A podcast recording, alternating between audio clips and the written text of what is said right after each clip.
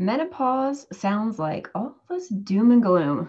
Over the past couple of episodes, I have been diving into the hormones that are moving all about to prepare you and me for the big change. So, what do you have to look forward to once you go through menopause and come out on the other side? This is what we're going to talk about today on the Shape It Up Over 40 podcast.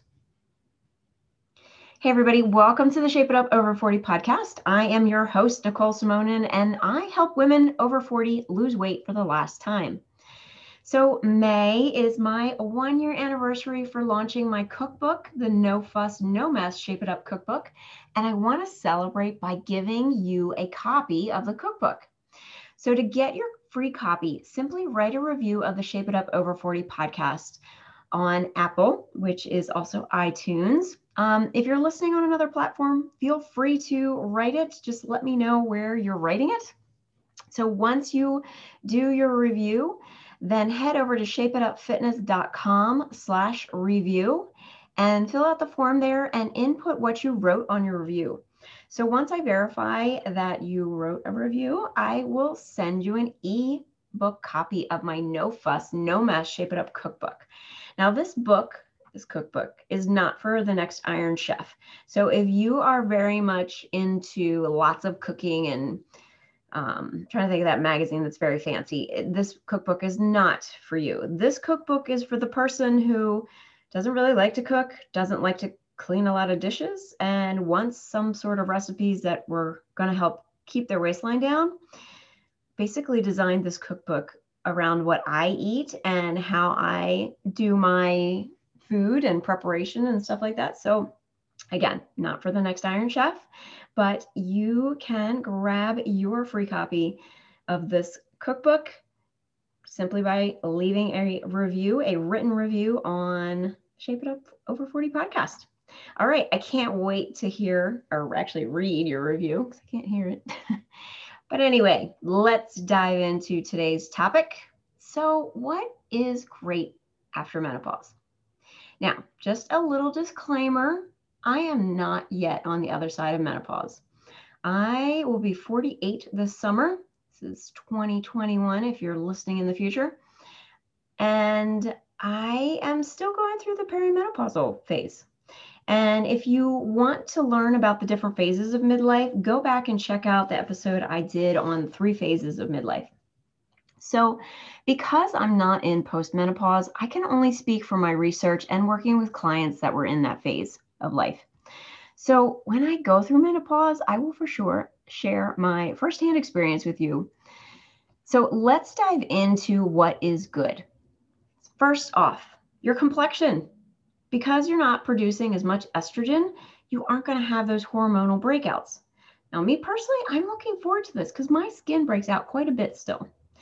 Your skin may be a bit drier, but eating healthy fats such as avocados and being a little bit more liberal with quality lotion will help the moisture stay in your skin.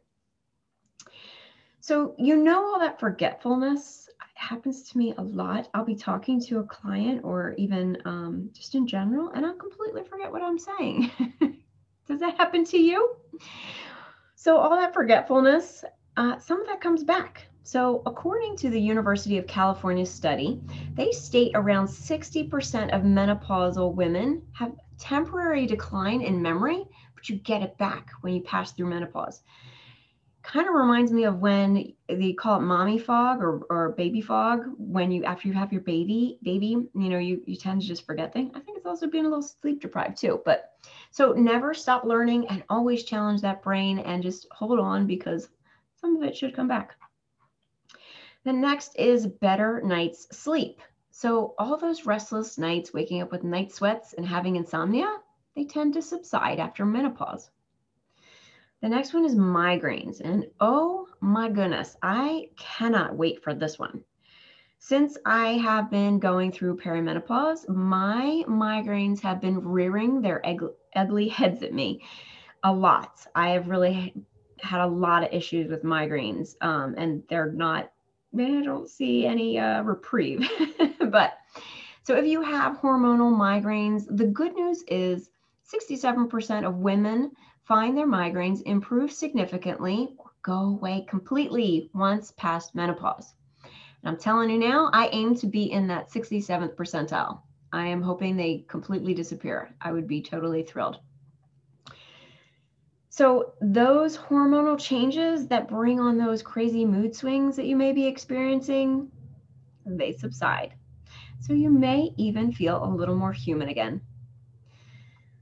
So, the biggest one, actually, there's a couple, but the biggest part is no more periods, no more PMS, and you get to have sex without worrying about getting pregnant. I think that alone is fantastic. So, but I do think this all kind of boils down to what frame of mind do you want to be in as you're heading to menopause and beyond? You're in perimenopause, do you want to rush to the other side because you think it'll be better than where you are now? So I got news for you. Whatever you want to feel about being past menopause, you can apply that and have that now the older I get, the more decided I am that mindset is the key to everything. So enjoy whatever phase you're in right now. And here's a suggestion find three things that you love about being in the current phase you're in, whether it's perimenopause, whether you're in that menopause year, or you're in postmenopause, and focus on that. Focus on the things that you love about being in that phase. And if your current body isn't on the love it list, I want to invite you to schedule your discovery call today. And as a client, I can show you how to find the body you want to love living in. It's three simple steps moving your body, fueling your body, and most importantly, managing your weight loss mindset. So you can schedule that at shapeitupfitness.com slash call. Again, that's shapeitupfitness.com slash C-A-L-L.